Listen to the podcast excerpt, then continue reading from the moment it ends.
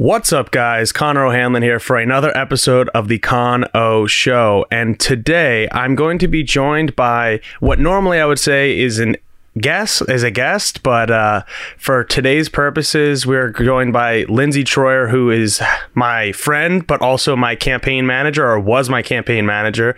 And functionally, today is going to be a uh, a co-hosted show because I'm not going to interview her like I normally would. Um, a guest and she will probably come on again talking about more specifics to her expertise but today is going to be all about me as usual but uh, Lindsay, feel free to introduce yourself and say hello. Well, hello, all. Thank you for having me. Really looking forward to uh, talking about this whole experience um, that we've had the last couple months and, you know, even more so the last week. So happy to be here. All right. So thank you, obviously, Lindsay, and you will get more thanks as we go along. But I hope so. Um, just uh, for those who have been following along in you know on the Con O show for a while now, you guys know that I was running for tax collector we're recording this two days after election day, uh, and as of right now, it appears that I have lost, and it appears that I have lost by about 90 votes. So, uh, with that being said, um, it's not official. There are, you know, I guess technically acts of God that could happen, acts of Thor that could happen, and um, bring forth some sort of change to that. But as of right now, we're under the assumption that I did not win. Uh, if you remember and you've heard me talk about this before, I did run in 2019 for township supervisor, but I, I lost by 38. Um, this time I received, I think, like about 500 more votes than I received in 2019, and I still lost. And I actually lost by more this time. So we'll get into some of the whys. Uh, a lot of the reasons I didn't talk, like if you follow the campaign page and whatnot, I didn't talk about the whys uh, because I knew that I was going to do this, and it's not the appropriate time in the measure. And you know, you can't type it all very much on like a Facebook post, but uh, here in the beginning of this, I just need to get things out on my end that it's this is going to be a little bit of just talking to myself here, but uh, largely. Um, I need to say thank you to everybody that supported my campaign, that volunteered, the people that donated. We did receive what I would what I would presume is an unprecedented amount of individual support from different people, uh, including over 60 individual donors. And remember that running for tax collector. Nobody likes a tax collector. Uh, nobody wants to nobody really wants to be the tax collector i would probably say. Um, and when they come to your door uh, looking for your vote everyone says can you lower my taxes? And we'll get into that.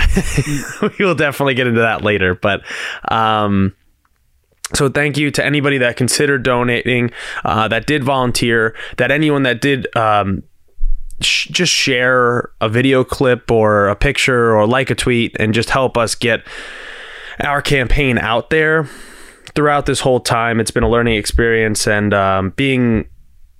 I guess a lot of I don't know that everyone knows the whole story behind like how this came to be, and that's kind of what we'll end up talking about with the way that it came to be with us. But um, just from my perspective, uh, back in this is in July. It was about the first week of July. I just started learning how to golf, and um, me and my friend Kevin, we were out golfing, playing on the beginner course because I'm horrible. And we were about to go onto the back nine of a course, and I get a call from our current tax collector saying that he couldn't run. Now, what happens there was um, he had already r- ran and won the primary election. So I wasn't even sure what could be done about it. And this is a weird situation for me because it was the first uh, pri- uh, pr- municipal election that I was being the chairman. And we, I had to say, you know, okay, that that's all right, and and kind of come up with a strategy as to how to move forward.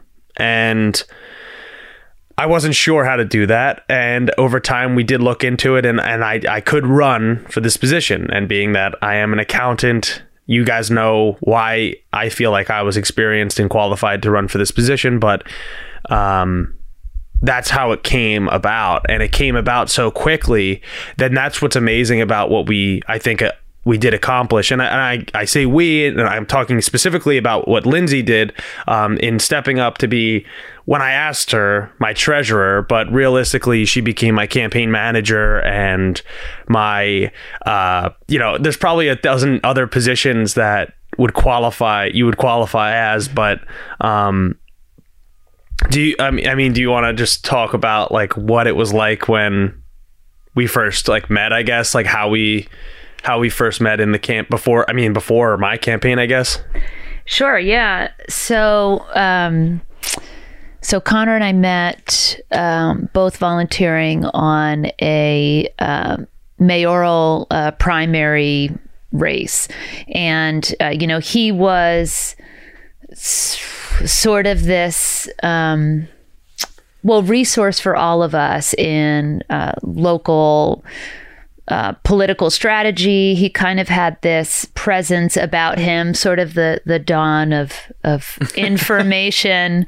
um, you know, we felt lucky whenever he would join.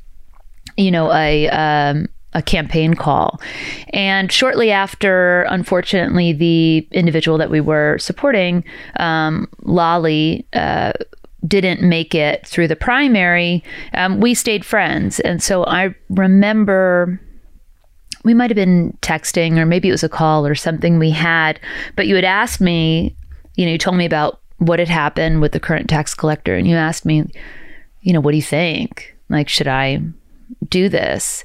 And um, I think without hesitation, I was like, yes. I'm like, heck, yes. This is something you could absolutely um, do, succeed at. It felt like a, a natural and great sort of door to walk through to be a public servant because it's just so in you naturally. And I know that that's something that you want to do ultimately. Um, and then, you know, and then you said, well, I really need a treasurer. And um, maybe that was the only moment I felt kind of hesitant. And I was like, yeah, you could find somebody to do that. I bet. I don't. I'll, I'll support you, you know, in the background, but I don't regret it for a minute. I mean, he assured me it wouldn't be that stressful. Um, and, like he said, you know, shortly, you know, once we uh, began, uh, shortly thereafter, uh, I wanted to be as involved as I possibly could. So treasurer was the initial role, but um, yeah, it kind of grew from there. Yeah. Um, you, you're missing, I think, one one specific uh, night. I forget. Uh, we were there helping um, Tabitha, and and I'm going to talk about the other races in in a 2nd too.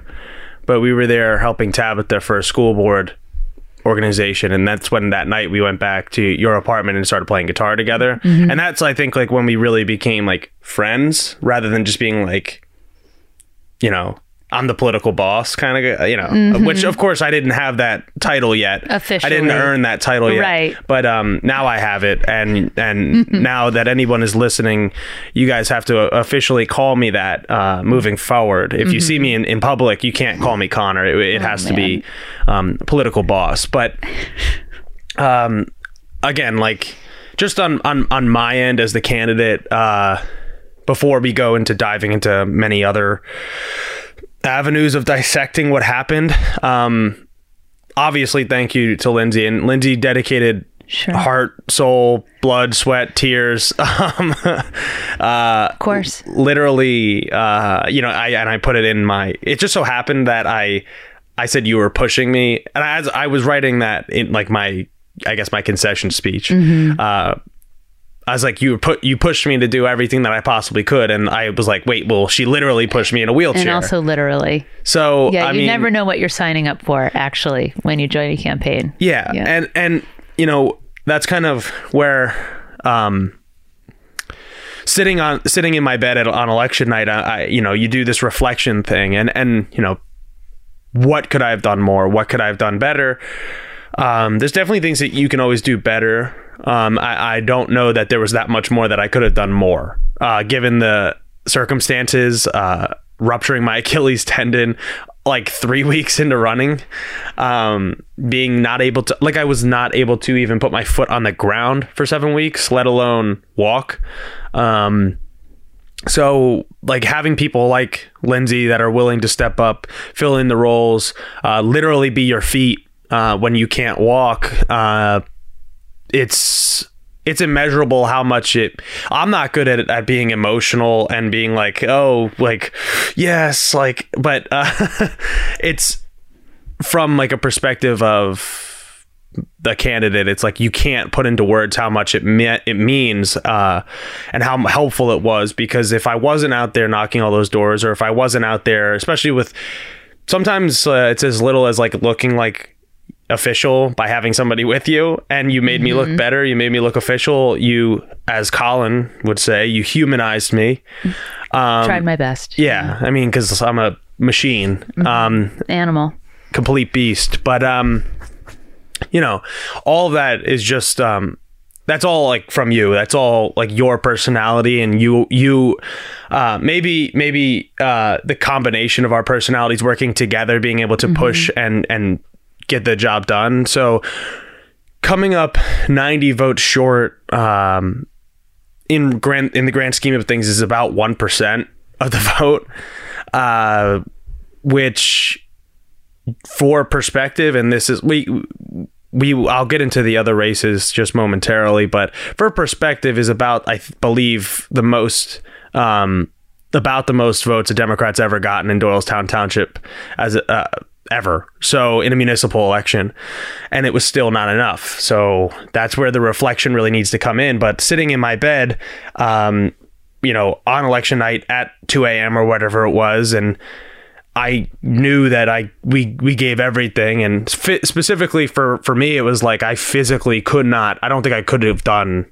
more. Like I think it Yeah, was like I you know even standing there on election day, I'm like my foot is giving out. Like I was like uh you know limping a little bit, but um we got it done, and that's really where the campaigns step up and, and fill in. But there's obviously other people too. So with with Lindsay, obviously, it was super important to have somebody in that role, like the official campaign manager role, the one that's actually going to push me to go do the things.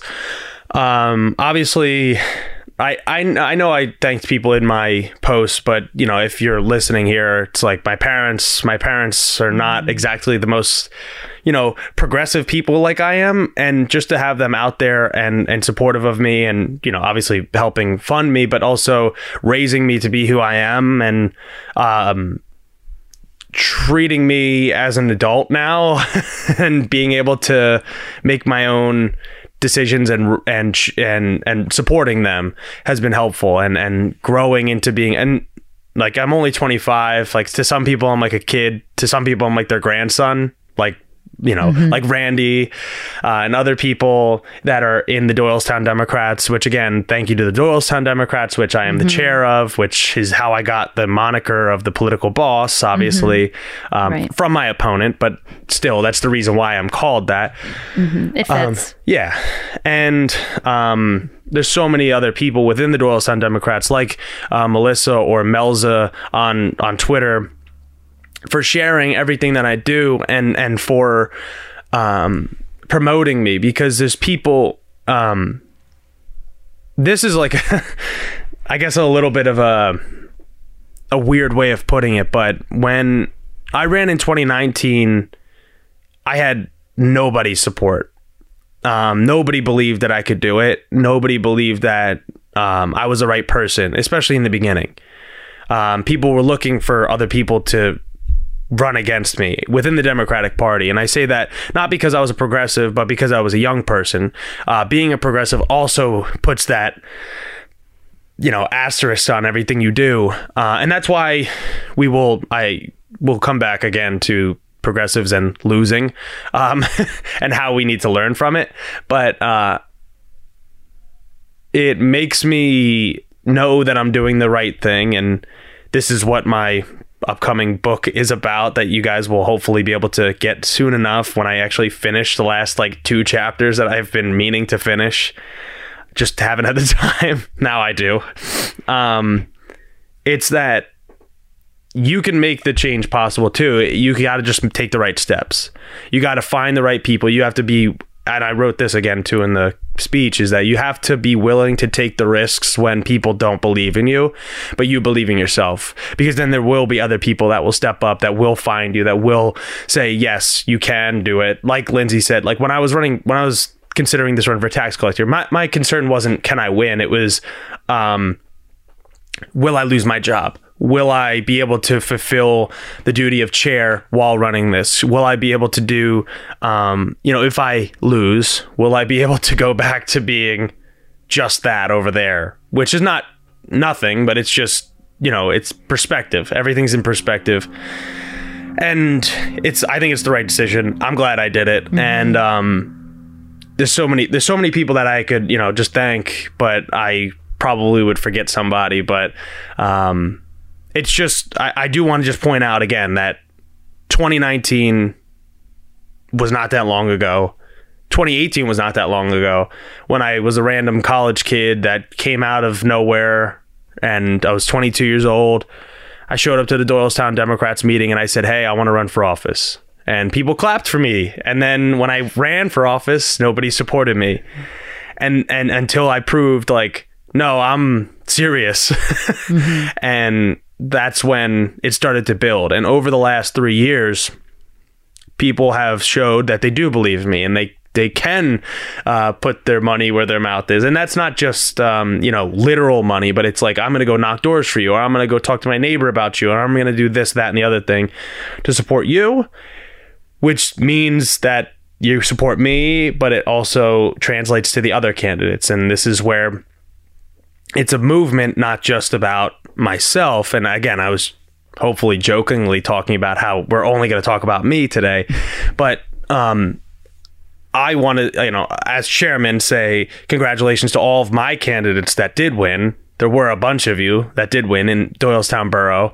Um, six, to be precise, as borough council, one for mayor, um, and then one more for school board. We have two auditor positions in the township that won. They were technically unopposed, but still, and it looks like one for constable. So we we have success, and I've had success as chair. It just so happens that the two very important positions that I wanted uh, ta- tax collector for me and and township supervisor for Colleen Mullen didn't get over the hump. But just for especially for Tabitha Delangelo, who ran for the school board, and and um, Steve Sullivan, they both were so so um, helpful and impactful on me. Uh, and I'm sure you could probably say the same thing. Yeah, incredible people, and and what they did for the other candidates and the community, and how they showed up for everybody was um,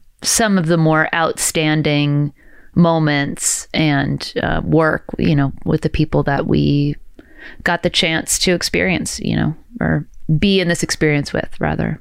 And um, that just leads me to the whole the whole county, um, which you know we lost every single one of those races, mm. which um, in one in one sense makes me feel better about losing, and in another sense makes me feel horrible. Um, the reason why it makes me feel horrible is obvious because we lost. We had such great candidates, um, especially you know Mark Lomax, Tiffany Thomas Smith, who's been a guest on here. Mm-hmm. Uh, Tiffany, like as I again, I've said this before, is my favorite countywide candidate, or was my favorite county countywide candidate, and um, you know we had incumbents like Robin Robinson, Neil Doherty. Uh, well, Antonetta is not a do- uh, but incumbent, but right. Um, yeah, Antonetta and um, uh, Judy Reese for Prothonotary. Mm-hmm. We lost every one of them, and there will be reflection as we move on in this episode. But um, I just want to say from from my perspective, uh, losing tells it teaches you lessons and you have to be able to be willing to learn from that and it's sad when you see the whole slate lose but also from my perspective it shows that i we overperformed in a sense, mm-hmm. in a way that I closed the gap in a in a way that not every candidate was able to. In this, I'm not going to call it a red wave, but in a wave of towards the right. Mm-hmm. And as you guys listen over the next couple probably years, I will probably be talking about this more and more and more. Um, but do you have anything to say about the? Yeah, I was going to say we did relatively well considering, and um, and we're within good company. You know, we might be the the slate of losers, but the you know these these folks aren't. They're dedicated. They had integrity. They were honest. They showed up. They all have a passion to serve the community. And it was energizing, I think, working with and being around these people. It was tough uh, for sure, a lot of the time. Um, and, you know, honestly, I really wasn't sure going into election day how everything would unfold. Uh, I'm also surprised at how many spots we lost. Um, but I know you're going to thoroughly discuss uh, some of these, you know, some of the reasons why you think that is. Um, it is disappointing. Well, and you're going to give me your opinion. why. yeah. Oh, okay. All right. Well, I have some. Um, Oh, we. Uh, I assume you did. yeah. Um, overall, I am really proud, though. I think there were moments that we could have handled things a little bit differently, and um, and I think it would have showed a lack of uh, integrity, and I think it would have um, potentially put a stain on the way that we ran our campaign. I think that was the same for a lot of these other folks that we ran alongside. Um, so I am really proud of that. I'm proud of who we were and how we showed up in the campaign. Um, and I'm and I'm still, you know, two days later, proud, a little devastated, but also really proud. I'm really glad for the experience, like Connor said too. I'm really glad that we did it. I'm really glad that we did it. I don't think we could have done much more. I too could not sleep and uh, really started to reflect on all of the moments, um, you know, and, and ways that maybe I could have done more. Um, I definitely took the job seriously. I I say that a little bit facetiously, but but but truly, and um, and there are a lot of lessons to learn if you're willing to engage in local politics to be in this environment. It's tough. There are a lot of lot of mirrors out there where you where you kind of have to self reflect, and I think it's important, and it's a really cool experience um, being in part, uh, you know, being a part of democracy. Uh, that day, you're just kind of energized and um, you know filled with adrenaline, and um, and it's great. I, I'm I'm really glad that we did it. I'm glad that I did it. Yeah, and election day is always like a mixed bag. Like you get to meet so many people, you get people that come up to you and say, "Hey, you knocked on my door," and you even recognize. I think people recognized you at the at, at, mm-hmm. at the and not not say even, but you're not the one sending six mailers with your face on it, and you don't have mm-hmm. posters with your face on it like I did. But like people recognized you, which means that we did do what we had to do. We mm-hmm. did knock those doors. We knocked more doors this year than we knocked in 2019, which in 2019, me and Dan Wood knocked thousands of doors. Um, so over the course, it means we did what we had to do. It just wasn't, it wasn't enough to get the secure the bag. so, um, yeah, but uh, what Lindsay's we're talking really about there with the integrity thing, and I'll just go into it because why not? Why not? Yeah, don't have to dance around it anyway. Yeah, is uh, and the reason why I'm keep calling myself the political boss is because my opponent called me this. Um, my opponent um, really uh, doesn't deserve the job. Like I, I Agreed. I'm not per, I'm not one to really um like there, there's there's other people like I'll even say Barb Lyons who ran against Colleen Mullen who I disagree with um but I know does care enough about Doylestown to do the job. Um my opponent I I I have I have very um few things that I could say uh that would not be that would not be nice or that would be nice. And and uh and i don't mean it to be petty. I don't mean it to be anything but other than saying that um sometimes you run across people like that and sometimes the um ego of local politics gets to you and sometimes the hate and the ire uh, and just the sheer want to win or the sheer um, disregard for for your opponent is where you uh, is where you get these where you get lies is where you get uh, stretches of the truth if i want to be very generous as to Very what they generous. because again like one of the attacks on me was saying that i don't pay property taxes which is true but the reason why I don't pay property taxes is because I'm a 25 year old millennial that can't afford to have housing in this town. And re- the reason being is that you don't elect people that care about having affordable housing in this town. And thus, you don't get people my age that can afford to live around here. And thus, we have to live with our parents mm-hmm. Or rent. or rent, which also let's point out the fact that if you believe that I shouldn't be able to have a, an elected position or I can't I shouldn't be able to vote because I don't own property, that would bring you back to the 1800s, which also would mean that you don't support having uh, certain people of different color being able to vote, certain people of different genders being able to vote, and I'm obviously drawing conclusions from what was said about me, but it's a logical conclusion that follows. And that if that's what you want to say, then say it out loud because I don't think that's that's not actually what she's saying, but she's trying to take any sort of they they were trying to take any sort of attack that they could on me. Yeah. And And credibility, obviously. yeah. And um, I've talked about it on this show before too. Uh, that also implies uh, some level of class. You talk about class when you talk about not being able to afford property. Um, you you talk about being wealthy in this country. Being wealthy in this country means something. You have a certain social status because you have a certain dollar sign of your wealth.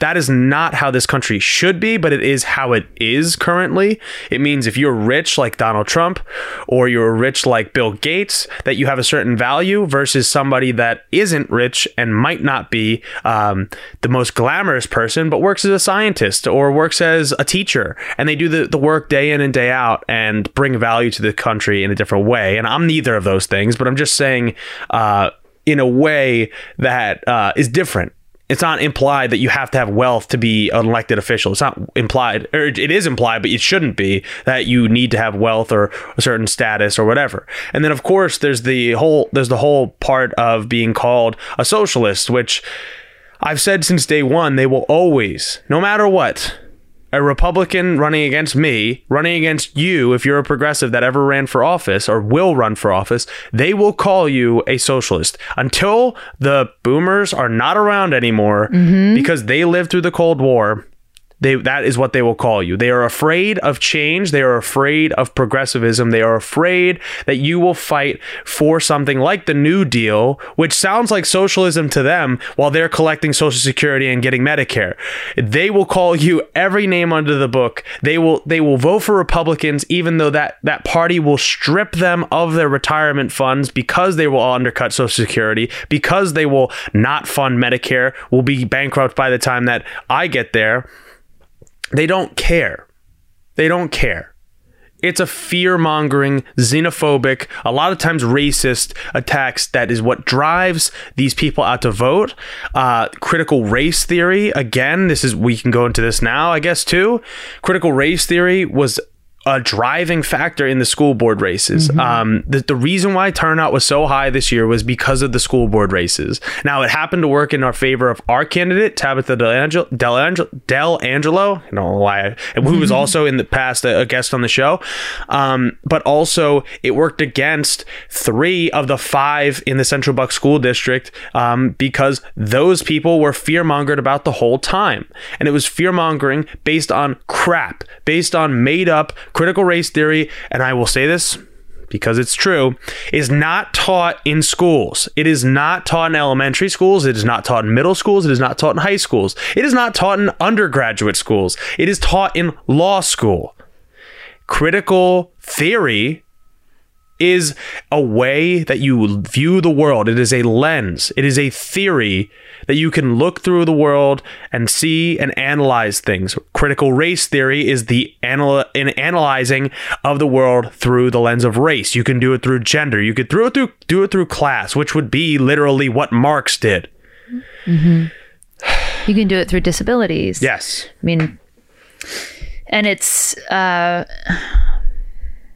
it's disheartening that so many constituents believed these mistruths. I mean, it was it may one of the most successful uh, Republican conservative boogeymen. You know, uh, certainly of our time. I, I often think of when I think of critical race theory, I think of, um, you know, the claimed death panels from Obamacare. Did we ever see anything? You know, form even close to something like that, but it was successful at the time. I think CRT is similar. It's and it was successful. I mean, it was a conversation at many of the polls. You know, we had uh, our school board candidates having to explain and debate it in real time. Um, it's not something being taught in K through 12 schools. It's Nor was it something that the candidates were running on. That's right. the other thing. It's not thing. even a real policy. It's it's something that has caused those of us who understand it's not real to spend a ton of time defending and explaining to people who I suppose have already made up their mind and are choosing to believe these mistruths, I suppose, because it fits this broader narrative, right?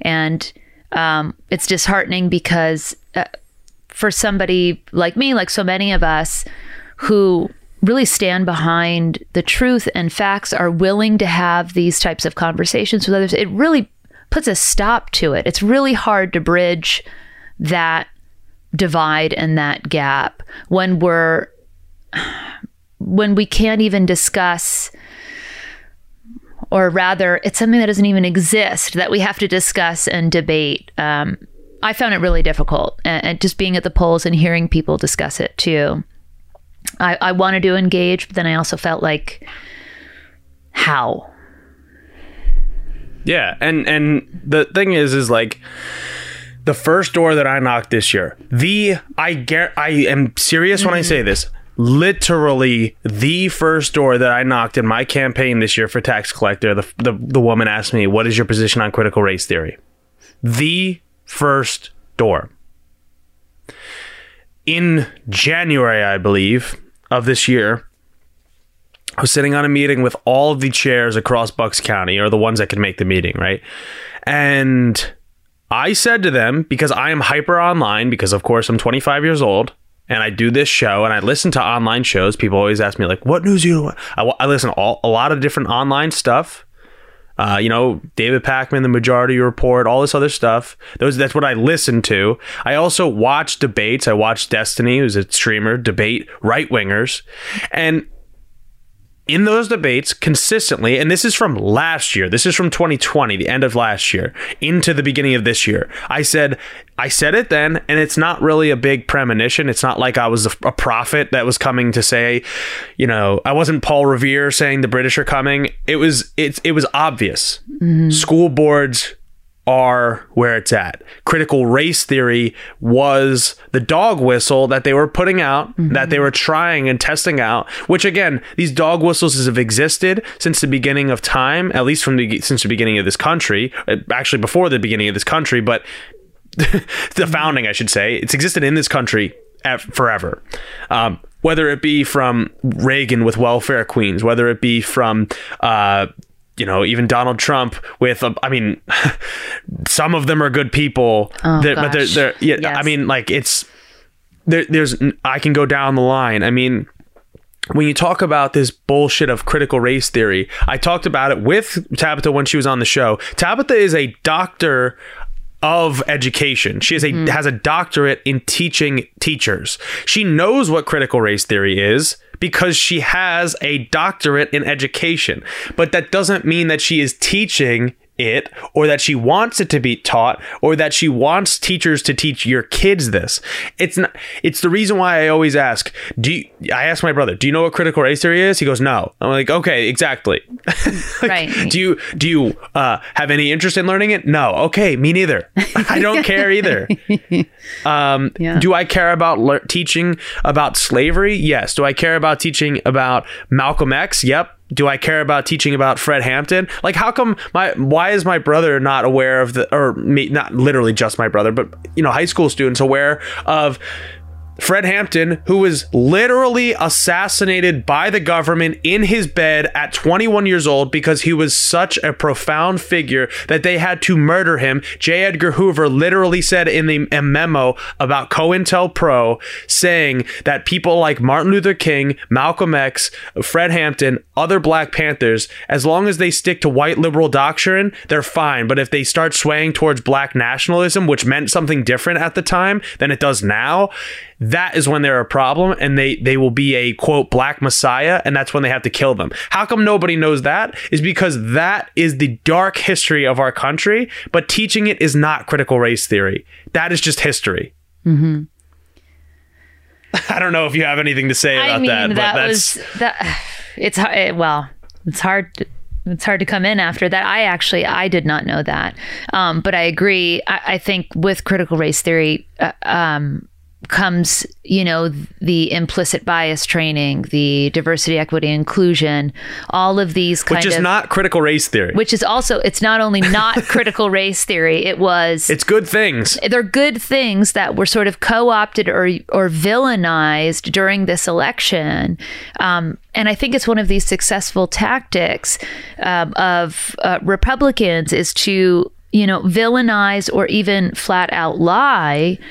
So we are spending our time having to correct the lie or defend the misinformation, and we don't get enough chances or time to actually put out who we are, what we support, what we represent, who we will be. I mean, we try to model it in our own integrity, but it's difficult to spend all of that time and energy trying to speak truths in, in an environment filled with lies.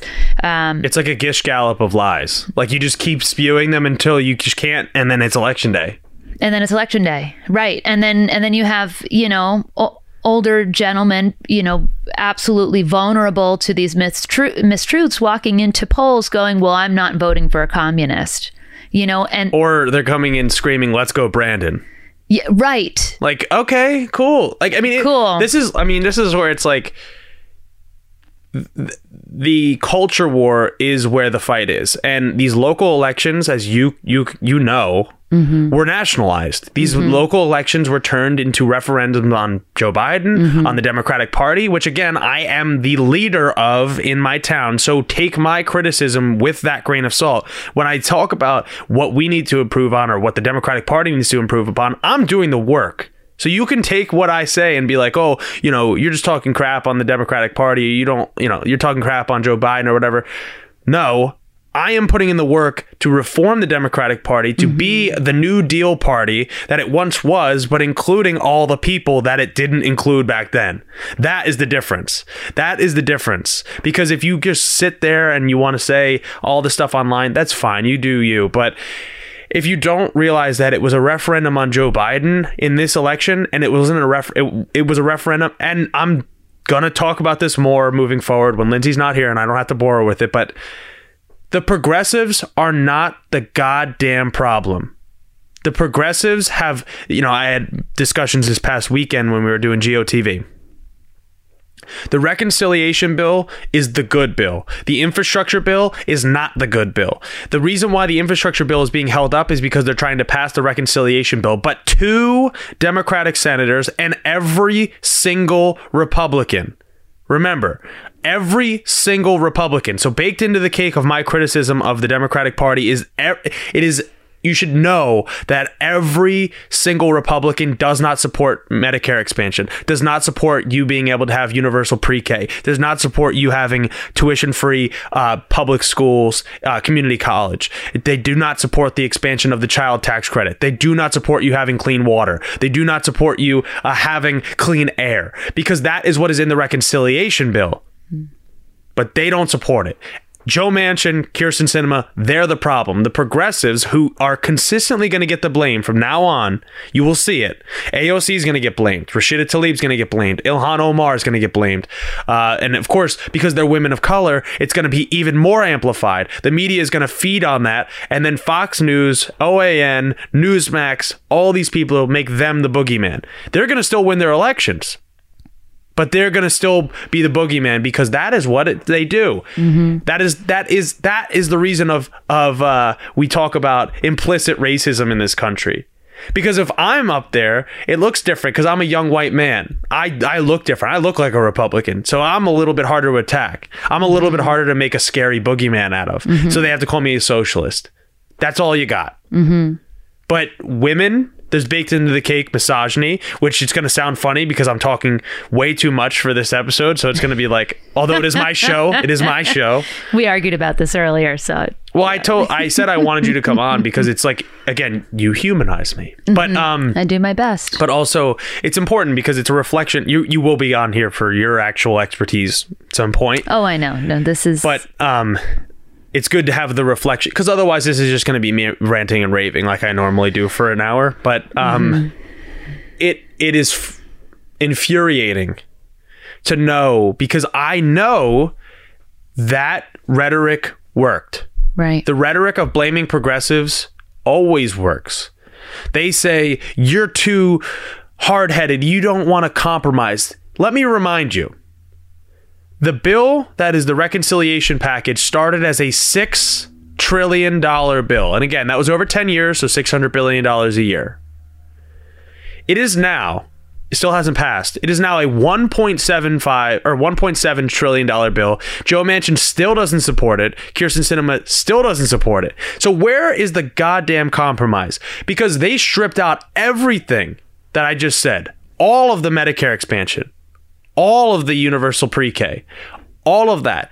And and we're going to get blamed, which leads me to the whole point of saying if you are a progressive, if you are listening to this, if you want to get involved, be ready, be prepared to lose. And that's why, you know, I think people are shocked when they see me and I'm not like curled up in a ball or crying. It's like I've lost before. I'm going to lose again probably someday. Whether it be for you know, Congress or for president or for, you know, dog catcher. And it's going to be, you know, it happens. It's a part of this. But the whole thing is the media narrative around what is happening in Washington completely fucked over every single candidate in Bucks County that ran countywide. It's because we're a swing county. Remember that. Mm-hmm. Joe Biden won Bucks County by four points. We also, and remember, if you listened to my show a year ago, a year ago, almost probably to the day, we lost every single state uh, state rep race and state senate race that was up last year that wasn't an incumbent. We lost one of them that was an incumbent in our district, the 143rd. So we don't it's not there's no guarantee that we're moving as MLK would say on the arc towards uh, justice. We need to bend history towards the towards the, towards justice. We can't just let it go. It's not how it happens. You need to be an active participant in democracy. Voting is the bare minimum.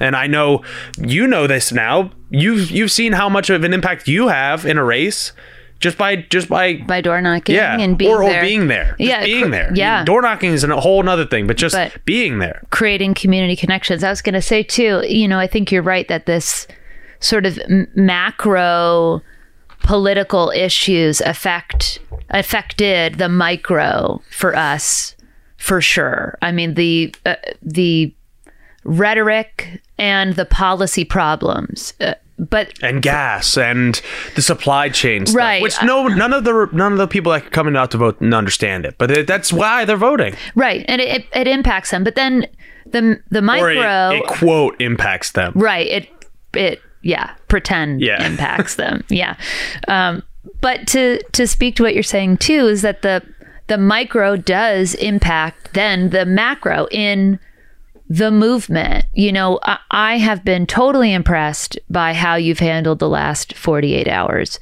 Um, far better than me. And I was not the candidate. Um, you know, but I think it's because you have your sights set on a bigger and broader picture. It's oh, you've always been there. You've always, you see things, you see things longer distance. You're invested for a longer distance. I think that makes uh, you know that makes a difference.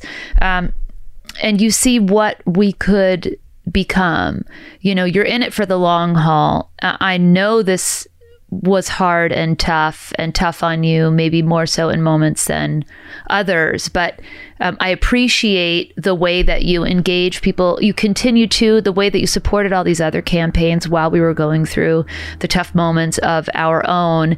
It's because you are modeling how the micro can really affect the macro, how we from this grassroots level, progressives can make a difference. You see it in the people that we met, who it brought out, who it engaged, all the young people that came out and door knocked too on some of our, you know, um, uh, event weekends was extremely impressive. It is extremely impressive to see how invested younger and younger people are. And it's because of the things that you mentioned, because we don't want the Republicans making these decisions and it negatively impacting all of us. And I'm saying us, but really I'm I'm thinking of younger, you know, younger generations too. You're a, millenn- you're a millennial. All right, I'm still a millennial, but um, you know, we aren't going to have social security, right? We we don't want to be forced into.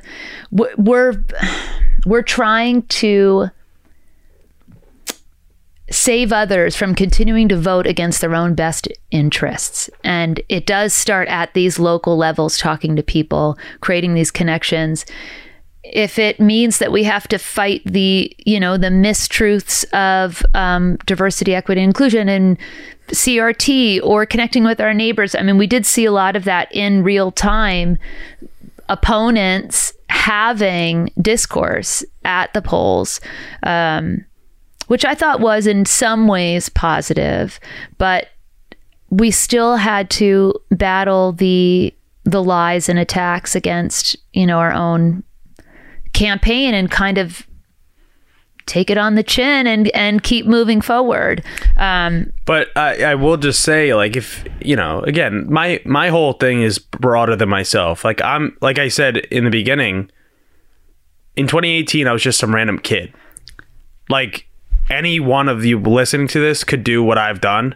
You just have to I don't put think that's true. well, you could just have to put the time and the effort in. Like you might not be, you know, you might not do the exact things that I do, but I'm saying any any one of us can make that jump to say I just want to run for, you know, ta- you know, city council or I want to be a committee person or I want to do this and that.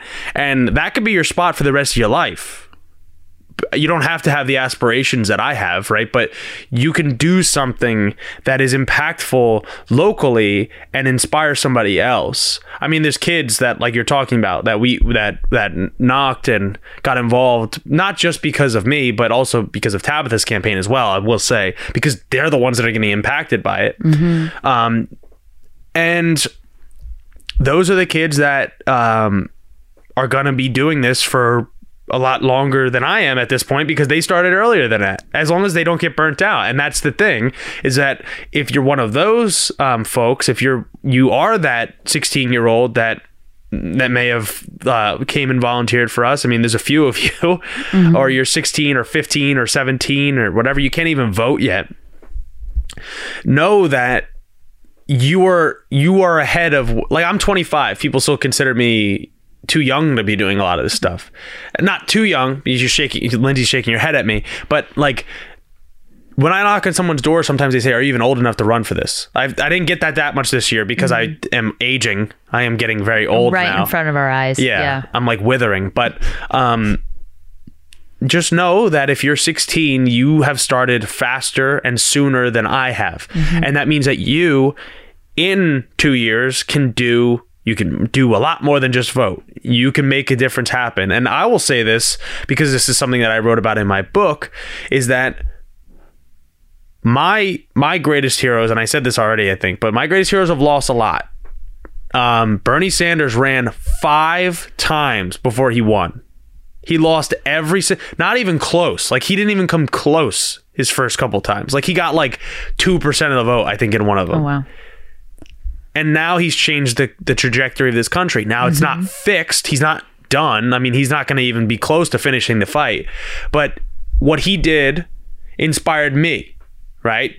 I- I wouldn't be sitting here talking to you if Bernie Sanders didn't run for president in 2016. I can guarantee you that. Mm-hmm. That was one person. How many other people did he inspire? How many people have I inspired to do anything? I mean, I don't know. I mean, maybe Lindsay wouldn't be sitting here if if if you know we didn't meet during Lolly's campaign. and ten percent. One hundred and ten percent. And it's more than just it's more than just like oh you know I mean my ego can use it obviously I'm a I'm a maniac but um A little bit.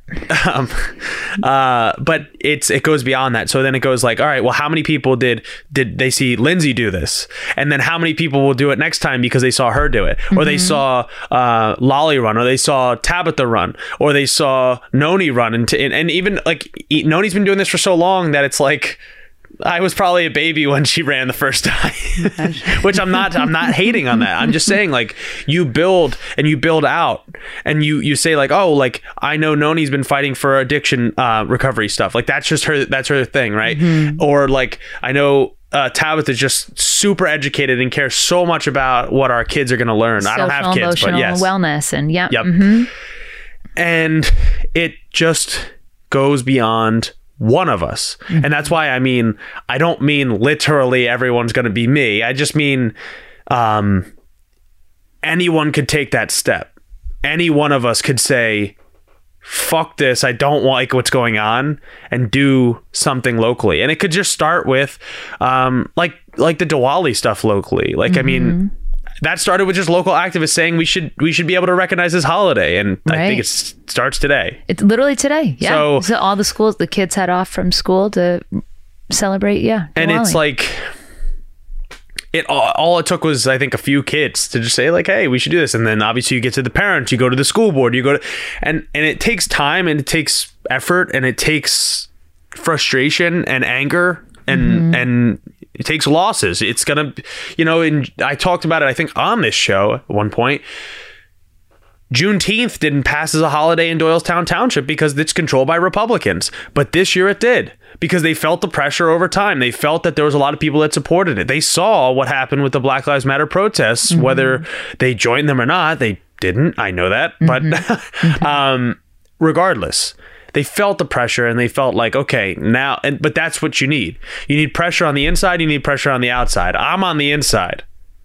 You can be on the outside or you can be on the inside, but you have to do something. You can't just sit on on the sidelines and you know pardon pardon my uh, you know demeanor of it, but you can't just be bitching and complaining online on Twitter or on Facebook. I mean, you can definitely help people on Facebook and Twitter, but don't just complain and say like ah you know Joe Manchin sucks, so I'm just gonna uh, sit here watching cartoons.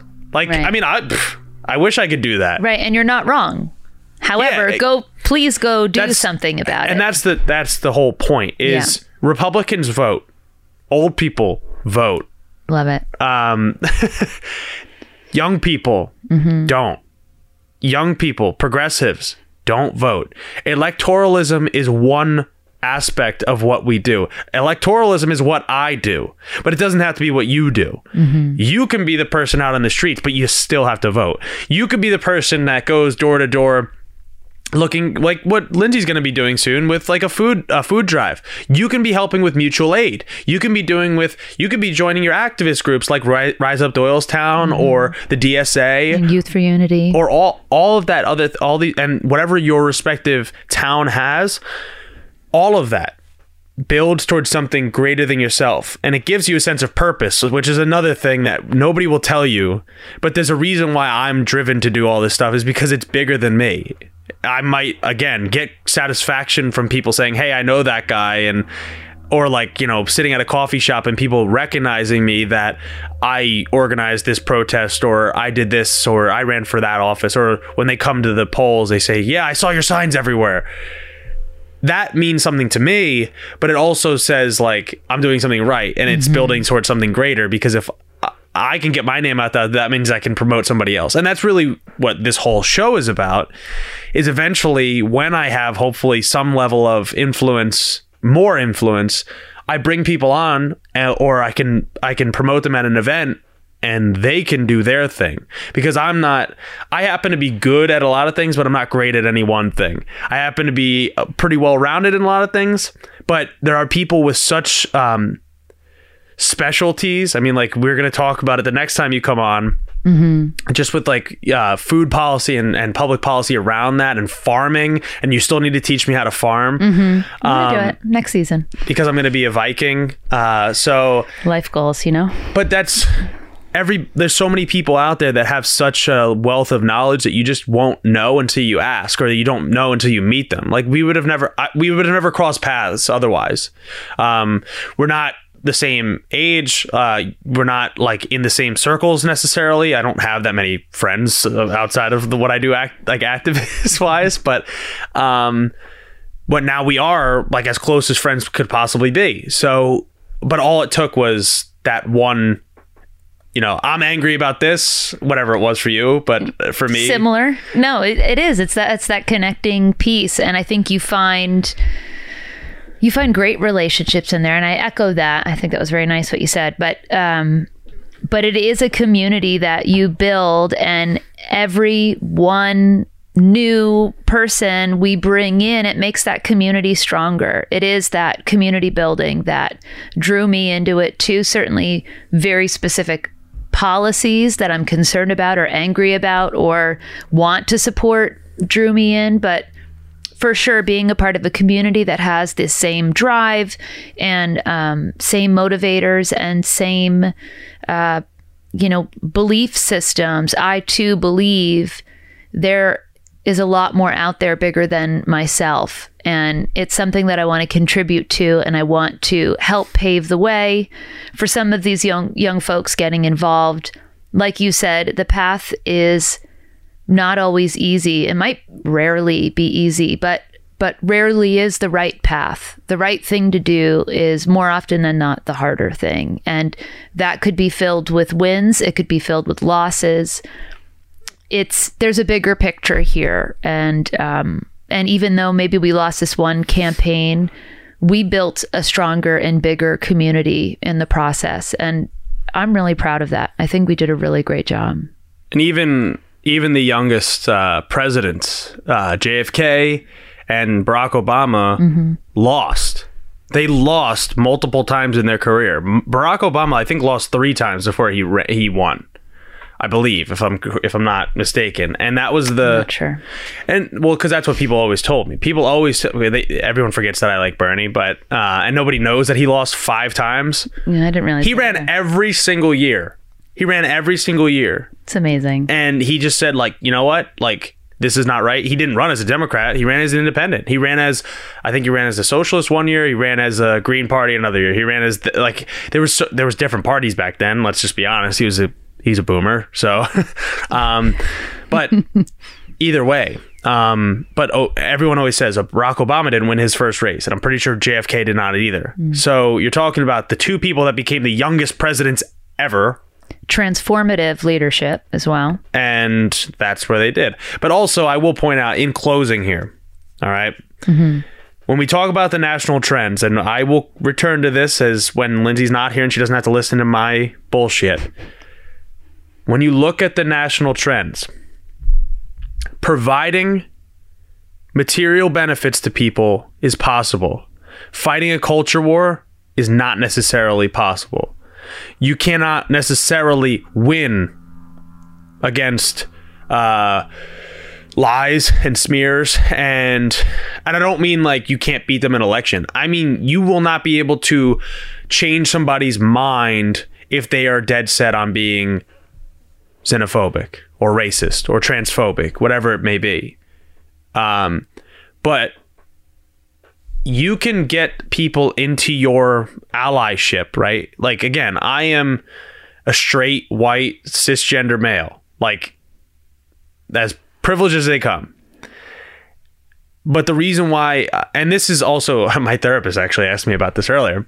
The reason why I do what I do is because I talk to so many people that are different than me and that have different perspectives than me, and it gives you the sense of empathy. But if you don't talk to anybody else, you only experience people that look like you, or or and in this go, I mean, it does kind of go for the the vice versa, right? Like even if you're not in the privileged position, you need to find that person to change their mind and not to not to be like impose your will upon them but to change their mind through a conversation of understanding and say you know you might not understand why voter IDs are racist. Well let me tell you where where I come from. This is why. Mm-hmm. Or you might not understand why um, gender neutral bathrooms are not breeding grounds for pedophiles. Mm-hmm. Let me just tell you why this is. And you know, mm-hmm. obviously I sit on this or whatever. Like you might you might be like me and have like a weird fixation with tax rates, right?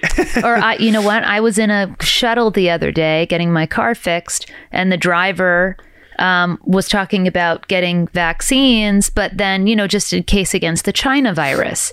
And I had a moment where I'm finishing a master's of public policy. I could very gently discuss some of the statistics with the vaccine, with COVID, and that we have pretty much all but confirmed there is no manufactured, obviously very racially charged China virus, but it was an opportunity that I had that was not conflictual. Neither of us got heated.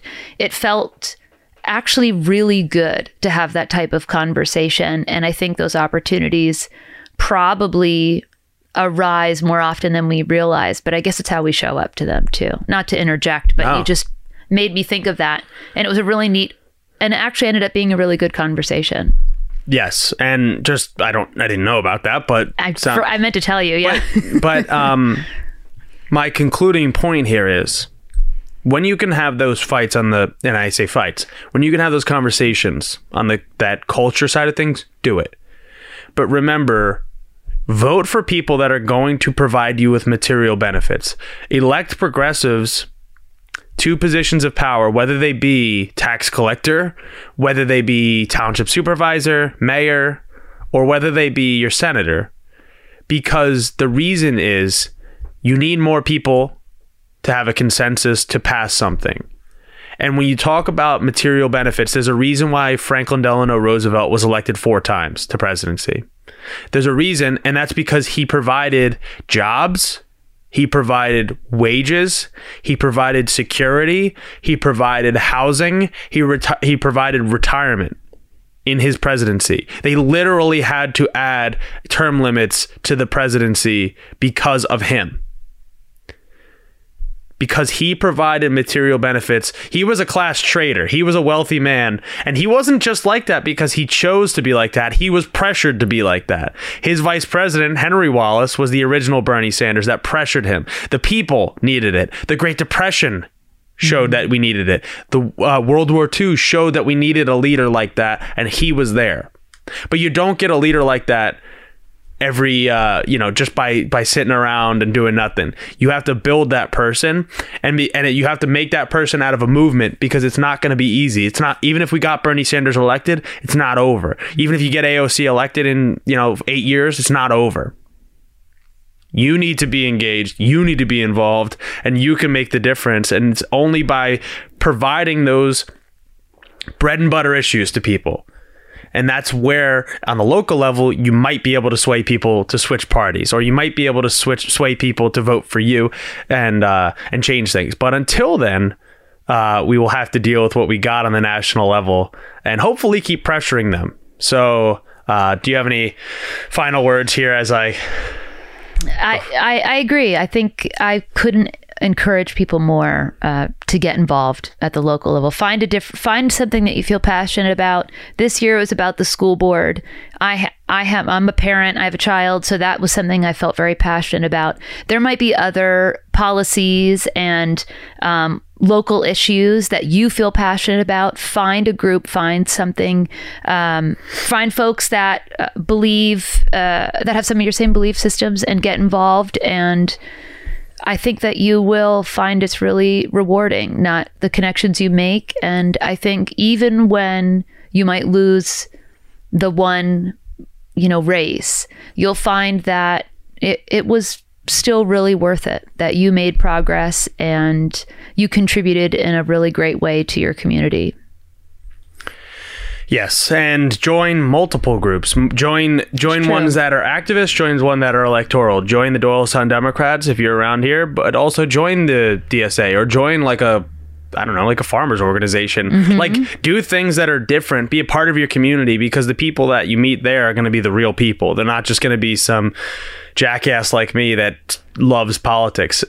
so, um, They might also be like that. they might be like that. They they very, but they might also love like you know something uh, something else, and you can find connections like that.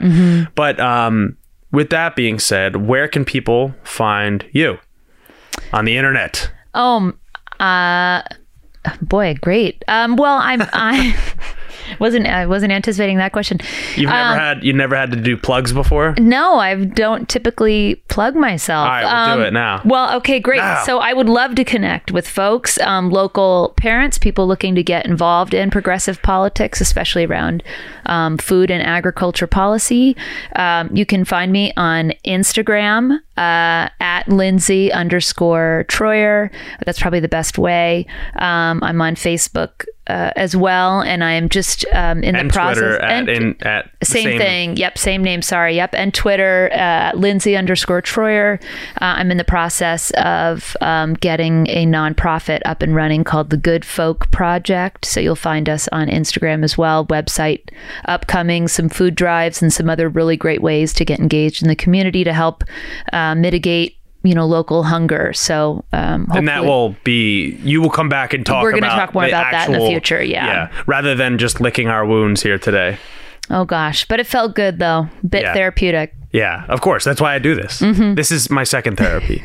um, I get it. is that everything though? I think so. All right, cool. Yeah. Uh, do you have any final words otherwise? Vote. Always vote. All right, easy enough. Yeah. With that being said, thank you very much for listening to this week's episode of the Con O Show. You guys already know if you're watching on YouTube that you can hit the subscribe button down below, hit the like button. That engagement gets us boosted in the algorithm here on YouTube. I know I've been slacking on my length of my episodes, but now you have me back full time, dedicated to creating.